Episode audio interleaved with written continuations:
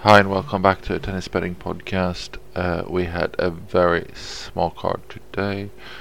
Also, Sebastian Baez finalized yesterday's card, or actually he didn't. He added another result to yesterday's card by winning in two straight. So that's added another unit, bringing yesterday up to 6 unit profit.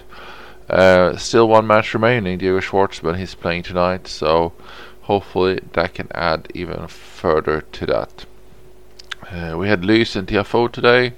TFO won, Luis lost, so a small by 1 unit, just over 1 unit loss for the day. That was our first negative day of this month, so if we can keep that ratio going, it would be fine. Let's move on to tomorrow's matches, or even tonight actually, after midnight probably. Let's start with the women's matches. We have Dalmog. Let's see which tournament. Not there's nothing in Abu Dhabi.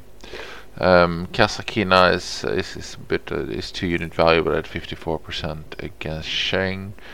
Other than that, nothing there. So we'll go to Linz, where we have Potapova first. She's up against Friedsam.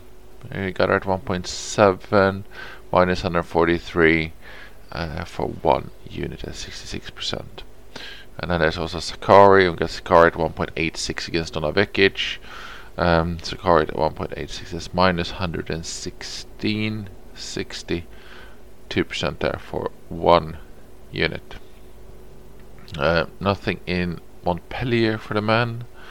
But then we have Dallas, and the only one we have so far. I mean, I guess prices could change quite a bit. We might be able to get Marcos Giron at some point before tomorrow when he plays.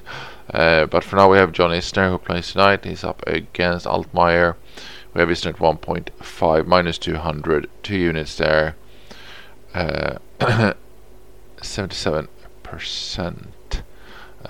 Clearly likes it here. Played at epic final against Opelka last season, I believe, where they couldn't stop acing basically.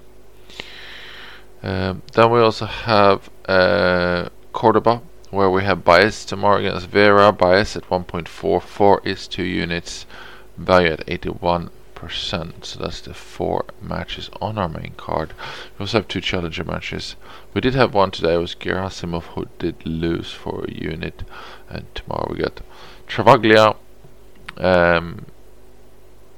against Genesee. Got Travaglia at 1.66 minus 152 against Genesee, and he's at 65% for the 1 unit. And we also have Senecolar at 1.83 minus 120. He's up against Escoffier.